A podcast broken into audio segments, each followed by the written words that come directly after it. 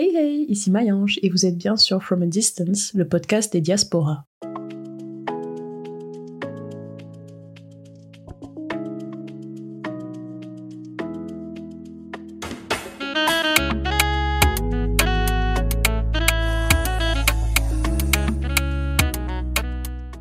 Une fois un jeune bachelier habitant dans un pays lointain, déçu par l'offre universitaire proposée par sa ville et même son pays, il décide d'aller étudier en France. Une fois arrivé à l'ambassade, il rencontre la concurrence. Au guichet devant lui, une dame derrière une vitre explique à un monsieur que s'il décide de travailler en France, son diplôme ne sera pas reconnu et il faudra qu'il reprenne ses études de médecine quasiment depuis le début. Cinq minutes après, le monsieur s'en va et c'est à notre héros de faire face à la diseuse de bonne aventure, parée d'un pins aux couleurs de la France. Elle lui annonce le nom du principal ennemi à abattre dans sa quête, Campus France. Campus France est un établissement chargé de la promotion de l'enseignement supérieur français à l'étranger et de l'accueil des étudiants et chercheurs étrangers en France. Autrement dit, Campus France, c'est le physio de l'éducation nationale, celui qui décide qui mérite d'entrer ou non dans le club très prisé des facs et écoles françaises.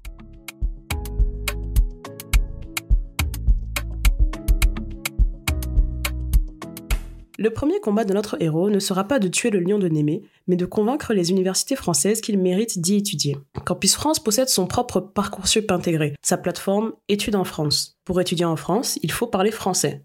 Ou anglais, à minima. Hercule devra prouver qu'il roucoule la langue de Molière aussi bien que celle de Shakespeare, en fournissant une attestation de niveau de français, comme le test de français de langue étrangère. Pour l'anglais, il faudra passer le TOEIC ou le TOEFL. Et peu importe que son bulletin indique de très bonnes notes, il faut passer le concours officiel, ce qui implique souvent de se déplacer dans un établissement français du pays afin de passer le test. Puis les documents classiques, les CV impeccables, la lettre de motivation, le relevé de notes, etc. Enfin, pour étudier dans une université en France, il faut disposer du baccalauréat, ou sinon d'un diplôme équivalent. Et c'est là la première véritable épreuve. Il faut s'assurer que le baccalauréat délivré par son pays d'origine est conforme aux exigences de la France. Faute de quoi, on se retrouve hors jeu dès le départ. La stratégie de la plupart des parents est d'inscrire leur enfant dans une école française à l'étranger, mais ça ne marche qu'à condition d'en avoir les moyens. Si l'on prend l'exemple du lycée français Saint-Exupéry de Ouagadougou au Burkina Faso, les frais d'inscription pour un élève en terminale s'élèvent à 4500 euros au titre des droits annuels auquel on ajoute 457 euros de frais pour la première inscription ou 38 en cas de réinscription, avec en bonus 167 euros de frais d'examen pour pouvoir passer le bac. On est donc autour de 4600 à 5000 euros pour pouvoir s'inscrire dans un lycée français. Au lycée Guy de Maupassant, à Casablanca au Maroc, on en a pour au moins 5500 euros avec 1800 euros de frais d'inscription pour les primo-arrivants, 670 euros pour les, pour les droits d'inscription au lycée et 4770 euros de frais de scolarité pour la terminale. Au complexe scolaire franco-mexicain de Mexico, les frais de scolarité pour la maternelle coûtent 9900 dollars. On en est à 12 600 pour la terminale, soit environ 10 820 euros. Tous ces chiffres, je les ai retrouvés sur les sites officiels des différentes écoles et je pense que nous avons tous besoin d'une minute pour digérer le coût de, l'éducation française en dehors de la France.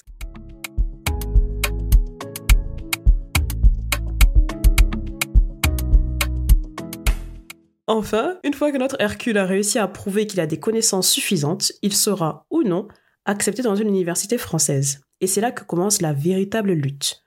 Pour solliciter Campus France, il faut un acte de naissance, un certificat de nationalité, une carte d'identité et un passeport. Pour recueillir ces quelques documents d'identité, il faut beaucoup plus d'efforts en temps, en argent et en énergie que ce que l'on pourrait croire. Il faut que notre Hercule dispose d'une connexion Internet fonctionnelle, qu'il puisse faire des photos d'identité puis les authentifier, qu'il puisse accéder aux agences du gouvernement, qui sont parfois exclusivement à la capitale ou dans les grandes villes, sans compter le coût de tous ces allers-retours et de chacune de ces démarches. En France, l'obtention d'un passeport revient à 86 euros pour un majeur. En Inde, il coûte 96 euros et 165 en Argentine et au Cameroun. Et puis, il faut aussi que les agences soient ouvertes, fonctionnelles. Comment déposer un dossier à Campus France quand des manifestants ont brûlé l'ambassade de France la veille? Comment arriver jusqu'à la capitale quand le terrorisme contrôle tout le nord du pays? Notre Hercule n'en est qu'au début de ses travaux que les obstacles semblent déjà infranchissables. Une fois qu'il aura pu décliner son identité, il faudra qu'il présente des justificatifs de voyage. Assurance voyage rapatriement, justificatif de réservation de vol aller-retour. Et ce, avant même de savoir si son dossier est accepté. Pour rappel, un vol Abidjan-Paris, avec une arrivée début septembre et un départ fin juin, coûte autour de 1500 euros sur Air France. Environ la même chose qu'un vol Brasilia-Paris ou Lagos-Paris. Parce que oui, venir en France, c'est bien, mais il faut qu'on soit sûr qu'il prévoit de repartir. Mais d'ailleurs, Comment arriver en France lorsqu'un coup d'État éclate et que les frontières se ferment? Ou mieux, lorsqu'un coup d'État éclate dans un pays voisin, mais que par prévention, Air France suspend ses vols dans le tien aussi notre Hercule soupire et réalise alors que son sort ne dépend pas de lui, mais aussi largement de décisions prises par deux présidents dont ni l'un ni l'autre ne semble se soucier de son avenir. Après avoir réussi à obtenir et envoyer ses documents d'identité, puis de voyage, notre héros devra prouver qu'il ne compte pas grossir les rangs des 330 000 personnes sans domicile dans l'Hexagone. Il s'avance courageusement vers l'étape la plus crainte des étudiants, y compris français, la recherche de logement. Ce n'est pas nouveau. Trouver un logement étudiant est de plus en plus difficile tous les ans. Les services sociaux de l'université d'Angers comptaient déjà une vingtaine d'étudiants contraints de dormir dans la rue début septembre. Alors si les étudiants français avec des parents travaillant en France et disposant de fiches de paie reconnues par le système sont en difficulté, notre héros ne saura même pas par où commencer. Comment trouver un logement avant même d'arriver dans le pays, quand ceux qui y sont déjà galèrent tout autant? Il faut trouver un appartement, contacter l'agence, qui enverra une liste conventionnelle de documents à renvoyer, dont l'avis d'imposition et les trois dernières fiches de paye du garant. Puisqu'aucun étudiant n'a tout à fait le droit de travailler, alors il lui faut nécessairement un garant. Mais le garant doit travailler et être imposable en France. Alors, notre pauvre étudiant peut difficilement compter sur ses parents. Et quand bien même il pourrait, il faudrait que ces derniers jonglent avec l'ambassade pour faire comprendre comment fonctionne le système de paye et d'imposition de leur pays afin d'obtenir des documents résumant leur patrimoine suffisamment convaincants pour l'administration française. À défaut, Hercule peut fournir une attestation d'hébergement. Quelqu'un qui connaît, ce qu'il suppose qu'il connaisse quelqu'un, accepte de rédiger un document attestant que l'étudiant loge chez lui, et par là même de dévoiler toute sa vie personnelle et son patrimoine à l'œil inquisiteur de l'administration qui jugera de sa sincérité. Une fois qu'il a pu prouver son identité, qu'il compte venir en France mais aussi en repartir, et qu'il dispose d'un logement sur place, ce n'est toujours pas suffisant. Il faudra qu'Hercule justifie d'un moyen d'existence suffisant, à savoir un apport mensuel de 615 euros minimum. Concrètement, les parents d'Hercule ou toute autre personne souhaitant sponsoriser ses études en France devront soumettre leur relevé bancaire à l'œil inquisiteur de l'administration française. Cette dernière décidera si les parents gagnent assez d'argent et surtout s'ils s'en servent de façon suffisamment responsable pour subvenir aux besoins d'Hercule une fois qu'il sera parti. En 2021, 40% des étudiants déclaraient travailler en parallèle de leurs études pour subvenir à leurs besoins. Si les étudiants étrangers peuvent travailler, ils ne peuvent le faire que dans le cadre des 60% de la durée annuelle de travail prévue par leur titre de séjour étudiant. Pour autant, ils ne peuvent pas s'inscrire à Pôle emploi, ce qui suppose qu'ils payent des cotisations sans pouvoir prétendre à l'indemnisation chômage. Ainsi, ces étudiants se trouvent presque intégralement dépendants de leurs proches. Enfin, après avoir offert son âme et celle de ses proches en garantie d'un avenir meilleur, Hercule pourra postuler pour un VLSTS étudiant. Autrement dit, un visa long séjour valant titre de séjour étudiant. Parce que oui, avant d'être un gladiateur affrontant l'administration, notre héros est un étudiant. Un étudiant qui a réussi à être admis dans une formation du supérieur français et qui se bat pour pouvoir y étudier.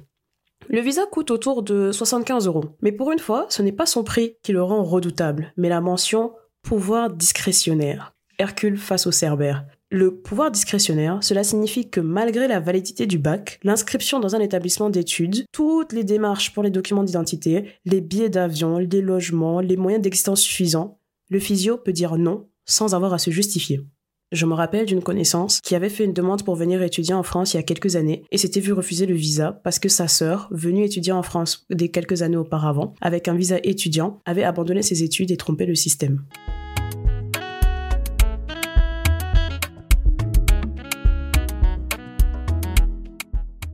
Fois que notre étudiant aura réussi à prouver qu'il mérite d'étudier en France et vaincu les 12 épreuves de Campus France, il pourra rejoindre les rangs des 300 à 400 000 étudiants internationaux sur le territoire, soit 11% des étudiants en France. Et ils sont de plus en plus nombreux à tenter l'aventure. Selon les chiffres de Campus France, en 2021, la plateforme a recensé plus de 140 000 candidatures sur études en France. C'est 18% de plus par rapport à la situation pré-Covid. Ces étudiants rapportent 1,35 milliard d'euros par an. L'État investit environ 3,7 milliards pour les accueillir et il dépense 5 milliards par an. Ces dépenses, c'est les dépenses mensuelles, la formation en langue, le tourisme, le transport, les cotisations sociales et les frais d'inscription. Concernant les frais d'inscription, ils s'élèvent à 2822 euros par an en moyenne, formation publique et privée confondues. Car lorsque l'on n'a pas le passeport rouge, les frais d'inscription du public matchent presque ceux du privé. Depuis le programme Bienvenue en France adopté en 2018 et visant à atteindre 500 000 étudiants étrangers chaque année, les frais d'inscription ont été considérablement augmentés. À compter de la rentrée universitaire 2019-2020, les étudiants doivent s'acquitter de 2770 euros pour s'inscrire en licence, contre 170 auparavant, et de 3770 euros pour un master au lieu de 243. Ces frais d'inscription sont donc 16 fois plus élevés que pour leurs homologues français et européens. Suite aux révoltes de 2018 contre la réforme de l'accès à l'université, certaines facultés ont décidé d'appliquer la réforme et d'autres non. Par exemple, Toulouse et Montpellier appliquent des frais d'inscription standards, tandis que Lille, Panthéon-Assas et La Rochelle appliquent la réforme. Comme quoi, il fait toujours bon vivre dans le Sud.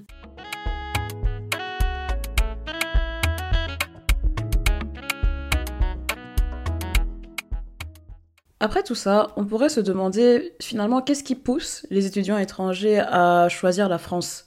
Pourquoi venir habiter ici alors que parfois les démarches peuvent être si compliquées? Pour Hijun, une fois les problèmes économiques mis de côté, c'était vraiment la promesse de pouvoir se focaliser sur son domaine avec beaucoup moins de pression qui l'a poussé à choisir d'étudier en France. Donc euh, je m'appelle Hijun, j'ai 29 ans et j'habite en France depuis une dizaine d'années. J'écris et je fais du cinéma. Je fais de la réalisation et je fais aussi de la création euh, sonore. Alors mon histoire est un peu particulière. Je suis venue en France d'abord quand j'avais 14 ans. En fait, c'était pour une échange scolaire euh, où en gros, euh, je vivais presque un an avec une famille d'accueil française. J'allais dans une lycée française. Et donc en fait, pendant ce temps-là, bah, j'ai vraiment appris à parler le français et quand j'ai fini mes études, enfin, quand j'ai fini mon lycée chez moi, je savais pas trop qu'est-ce que je voulais faire après. Il y a tellement de injonctions, je, je trouve, par rapport aux études, parce qu'en fait, ça coûte euh, cher d'abord, et hum, on n'a pas trop droit à l'erreur euh, si on n'a pas beaucoup d'argent, par exemple. Et donc, en fait, pour moi, c'était une grosse pression de savoir quelles études je voulais faire. Et en fait, comme je savais parler le français et que c'était une possibilité pour moi de en fait revenir en France pour mes études supérieures, en fait, je me suis dit bah c'est parfait parce que je suis en capacité de et puis mine de rien faire des études en France euh, par rapport à l'étranger, c'est public, c'est une bonne manière je trouve de commencer à faire des études, à apprendre des choses sans avoir justement cette pression de bah, devoir réussir dans euh, la matière que tu as choisie, mais aussi euh, de se dire que voilà, en fait, euh, on apprend, on découvre, on explore, si on change de voie, c'est pas grave. Et voilà, en fait, même il y a, moins d'aide parfois. Pour, par exemple, en France, il y a aussi des aides avec la CAF. Voilà, il y a quand même des choses qui, qui permettent quand même de pas trop galérer, même si c'est pas énorme. voilà j'ai réussi à être plus ou moins libre dans mon apprentissage à la fac et puis à l'école de cinéma parce que j'ai fait des études de sociaux à la fac et après j'ai fait une école de cinéma. Et oui, c'est vrai que comme j'avais pas euh, cette pression euh, niveau euh, financier, je pense que j'avais j'ai pu me focaliser en tout cas sur ce que je faisais. Donc sur mes études, sur les choses que je faisais par rapport à mes études euh, et vraiment ouais, me permettre d'avoir euh, de la disponibilité mentale pour euh, me mettre à fond quoi dans ce que je faisais. Et moi j'ai beaucoup aimé mes études justement. Enfin j'ai adoré la sociologie j'ai adoré l'école de cinéma. Finalement tout ce que j'ai choisi tout m'a plu en fait. Je sens quand même que j'ai c'est vraiment un privilège en fait mais malgré la passion pour les études, la solitude et les difficultés d'intégration se font quand même ressentir, surtout lorsqu'on n'a pas de famille autour. Je crois que quand je suis arrivée, j'étais tellement dans cette optique de faire de cette opportunité, entre guillemets, quelque chose de bien. J'ai fait beaucoup d'efforts, j'ai pas trop réfléchi justement à des choses qui pouvaient me manquer. J'étais plutôt focalisée sur ce que j'avais et comment je pouvais continuer à, à bien faire mes études, être bien, enfin trouver entre guillemets ma voie. Mais euh, mais c'est que très récemment, euh, après coup, que je me rends compte quand même que c'était pas hyper facile. Mais voilà, je me permettais pas trop de penser à ces choses-là, tu vois. C'est plus aujourd'hui, je me dis ah ouais, à tel moment-là, euh, c'était un peu chaud, à tel moment, j'avais pas trop de soutien, à tel moment, j'étais très seule. Mais je pense que ouais, quand t'es un peu dedans, tu te rends pas forcément compte parce que c'est pas forcément quelque chose qui va t'aider non plus, puisque tu peux pas avoir ta famille.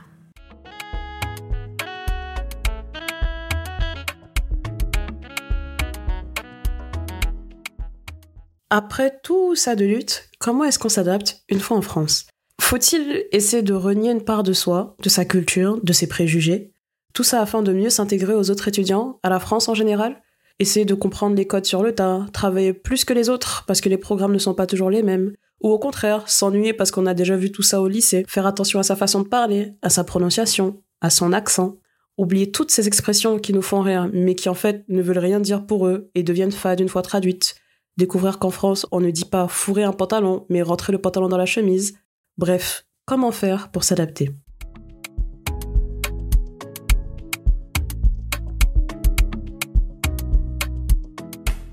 Concernant les différentes stratégies d'adaptation, j'ai trouvé une étude réalisée par le docteur Ishaka Kamara, un sociologue malien. Dans son article Conditions de vie et d'études de migrants étudiants africains en URSS et en Russie, il évoque les principales stratégies d'adaptation ou de rejet des étudiants africains à leur contexte russe. Les étudiants africains représentent près d'un quart des étudiants internationaux en France, les étudiants marocains représentant à eux seuls plus de 10% de la totalité du groupe.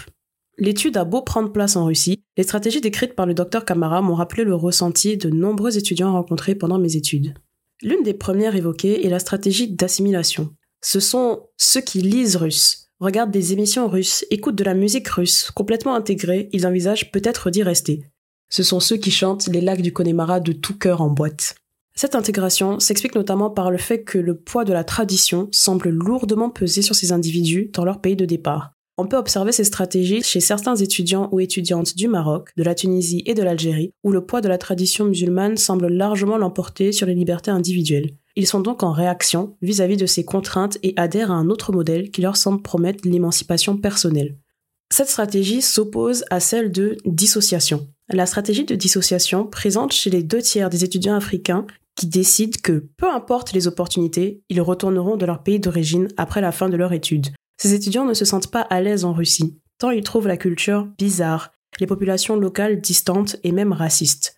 Cela vaut particulièrement pour les femmes.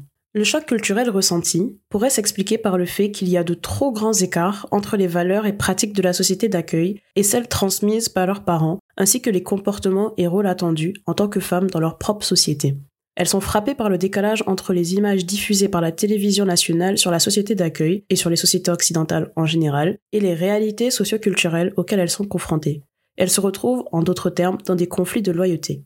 Dans la suite de l'article, il explique que cette stratégie va pousser les étudiants à se retrouver entre eux et parler leur langue maternelle afin de garder contact d'une certaine façon avec leur pays d'origine. Cette seconde stratégie m'a rappelé le témoignage d'Alan, étudiant guadeloupéen, arrivé en France en 2020, en pleine période Covid. À son arrivée en France, il explique qu'il n'y avait pas ce que je voulais faire sur mon île. Après ma L3, j'ai voulu me réorienter, donc mon départ a été une formalité. Il fallait que je découvre autre chose, et puis en France, il y a beaucoup plus d'opportunités et de débouchés professionnels. Une fois arrivé, dans les premiers temps, la liberté. J'avais beaucoup plus de liberté, j'avais mon chez-moi, mon indépendance, et je pouvais vivre seule sans mes parents. Être loin de la famille m'a aussi permis de me responsabiliser. Puis, la réalité rattrape, l'adaptation difficile au climat, le confinement, les cours à distance. J'étais esselée dans ma nouvelle ville car je ne connaissais personne et je suivais les cours à distance pour la première fois. Quitter sa famille, son île, tout ce que l'on connaît, pour venir s'installer et être enfermé dans un 20 mètres carrés en hiver, dans une ville où l'on ne connaît personne. Mais les choses changent pour lui une fois qu'il rencontre d'autres entiers. Après avoir commencé à fréquenter des personnes de ma communauté, petit à petit, je me suis sentie plus chez moi, ici. Dans ma résidence, on a commencé à faire du sport au parc tous les jours et j'ai pu m'ouvrir un peu plus. À défaut de se mêler aux autres, il finit par s'intégrer et s'adapter à la vie en France. Je reste principalement avec ma communauté. J'ai beaucoup de mal à m'ouvrir aux autres que la mienne. Je me sens bien avec eux, alors je ne fais pas forcément l'effort de m'intégrer plus que ça. Le récit d'Alan montre bien la solitude et la difficile adaptation à un environnement qui nous est étranger, d'autant plus durant ces années marquées par la pandémie. Cependant, ces défis ne se limitent pas seulement à l'intégration sociale. Après la lutte administrative et économique, puis culturelle, il faut maintenant aborder un autre élément crucial de l'expérience étudiante en ces temps incertains, la santé mentale.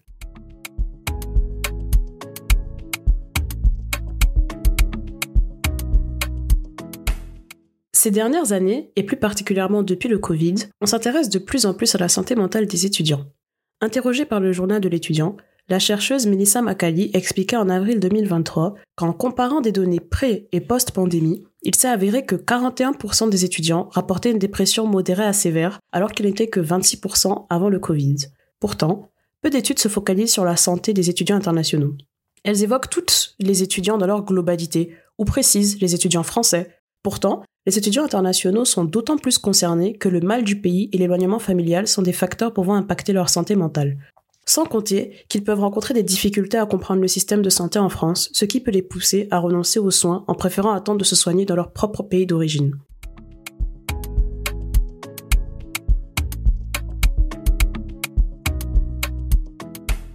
L'une des rares études que j'ai pu trouver s'intéressant spécifiquement à la santé mentale des étudiants internationaux en France est l'étude Et tu sais, menée entre 2017 et 2019 par Hilaria Montani, chercheuse à l'Université de Bordeaux sur une vingtaine d'étudiants internationaux.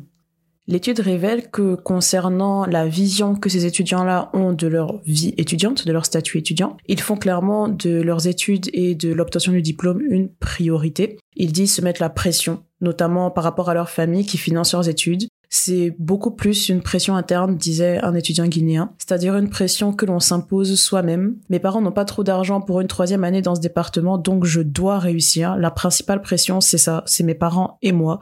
Et l'objectif d'avoir un certain diplôme et repartir au pays, du coup, je n'ai pas forcément le droit à l'erreur. À cela, il faut rajouter les différences dans les programmes parfois entre la France et les pays d'origine, y compris pour ceux qui font des écoles françaises. Hein. Euh, la difficulté dans la gestion du logement, des tâches administratives, comprendre l'administration française de manière générale et la lenteur de cette administration avec l'arrivée tardive de la carte vitale ou l'attente de l'obtention d'un logement Crous. Et forcément, ces difficultés-là ont un impact moral sur les étudiants encore plus que les étudiants français puisque une fois que tu arrives en France, tu as l'impression que c'est toi l'adulte, que tu dois pouvoir te débrouiller tout seul, que tu dois pouvoir être capable d'assurer toute la pression que la famille met derrière toi.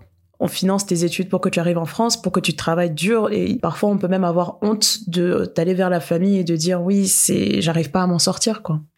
L'autre difficulté évoquée par les étudiants, c'est le financement de leurs études. Certains étudiants provenant de pays en voie de développement ou de pays pauvres hein, se heurtent davantage à la difficulté par rapport à un fossé existant entre le pouvoir d'achat du pays d'origine et le pouvoir d'achat en France. Quand on a l'habitude de vivre avec des francs CFA et qu'on arrive en France et que 1 euro ça fait 655,957 francs CFA, dans les premiers mois on est constamment en train de jongler mentalement pour essayer de comprendre est-ce que finalement c'est cher ou est-ce que ça ne l'est pas. Il y a aussi une différence entre les étudiants provenant d'un programme Erasmus et ceux qui ont recours au programme Campus France, puisque les Erasmus bénéficient d'une bourse d'aide à la mobilité internationale, alors que ceux de Campus France, pas du tout. Ils doivent justifier d'un budget alloué aux études, euh, comme on a vu dans la première partie. À côté de ça, on a mentionné tout à l'heure la solitude. Le rapport avec les proches est aussi un gros aspect abordé dans cette étude qui révèle euh, l'importance des liens familiaux, particulièrement pour les étudiants étrangers, où euh, un étudiant sénégalais expliquait que c'est très important pour moi la famille, parce que moi je me dis que je n'existe pas sans elle. D'ailleurs, je ne peux pas rester deux ou trois jours sans l'entendre. Il me, certains d'entre eux mentionnent euh, les applications comme WhatsApp qui permettent de communiquer plus facilement avec leur famille à l'étranger aussi, puisque en fonction des forfaits téléphoniques, ça peut être compliqué d'appeler à l'extérieur. Moi, je sais qu'au Burkina, pour appeler en France en utilisant l'application téléphone, on en, on en a pour 50 euh, francs la minute, ce qui est quand même, ça ne revient pas très cher en euros, mais dans la réalité économique du pays, c'est énorme.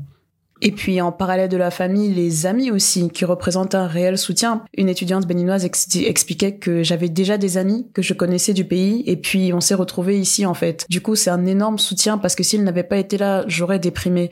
Et personnellement, j'ai ressenti la même chose qu'elle quand j'ai commencé mes études à Montpellier. Le fait d'avoir des gens, un peu comme l'histoire d'Alan, le fait d'avoir des gens qui sont de la même origine que toi et qui comprennent et vivent la même chose que toi permet de s'en sortir parfois plus facilement.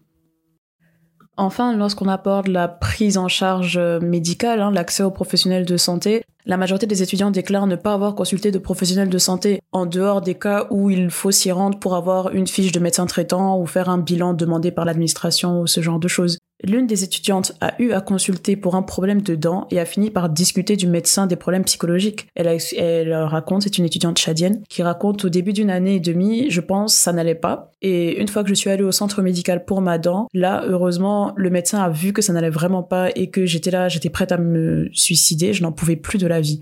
Et comme le démontre l'étude, c'est principalement à travers des problèmes physiques que les étudiants vont finir par consulter le médecin qui va se rendre compte que la base du problème est plutôt mentale ou qu'en tout cas, il y a un problème mental derrière. D'autres étudiants ont confié le fait de ne même pas avoir eu conscience, en vérité, qu'ils étaient dans une période de mal-être et qu'ils avaient besoin de consulter. Au niveau des facteurs culturels, l'idée qui revenait le plus souvent était le tabou qui règne autour du sujet dans leur culture d'origine. Le concept de santé mentale est caché peu connu, où il concerne juste ceux qui sont fous et qui sont donc rejetés par la société, selon les termes d'un étudiant guinéen. Pour un autre étudiant, la santé mentale ne serait pas autant reconnue que la santé physique.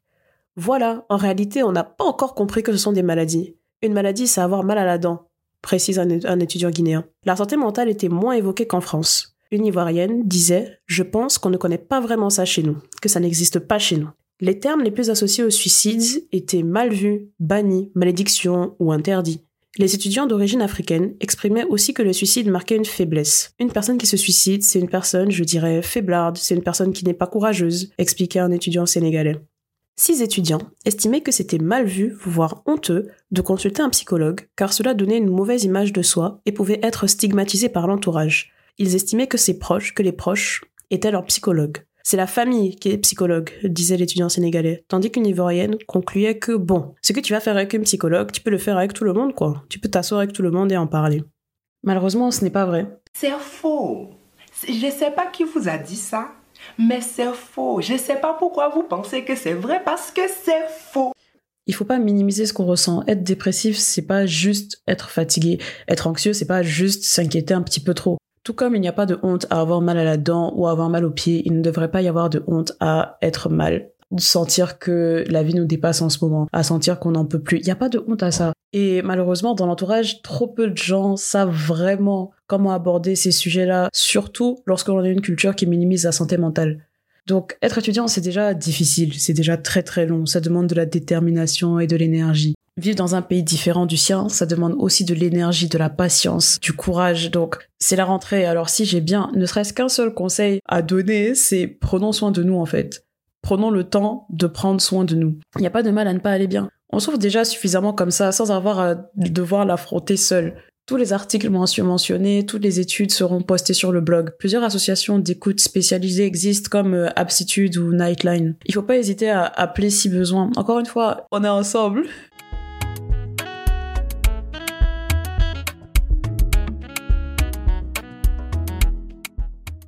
Si cet épisode vous a plu, n'hésitez pas à me le dire sur l'Instagram du podcast, from a distance-podcast. Et pour mes vrais fans, ceux qui veulent vraiment me donner de la force, euh, allez commenter, on est ensemble sous le post de l'épisode. Comme ça, on se retrouve dans 15 jours pour le prochain, où je passerai le micro à Isel, à Laurie ou Marcos, qui nous raconteront leur expérience d'enfants immigrants en France, ou comment grandir et se construire lorsque l'on a deux cultures différentes. En attendant, prenez soin de vous et merci à vous.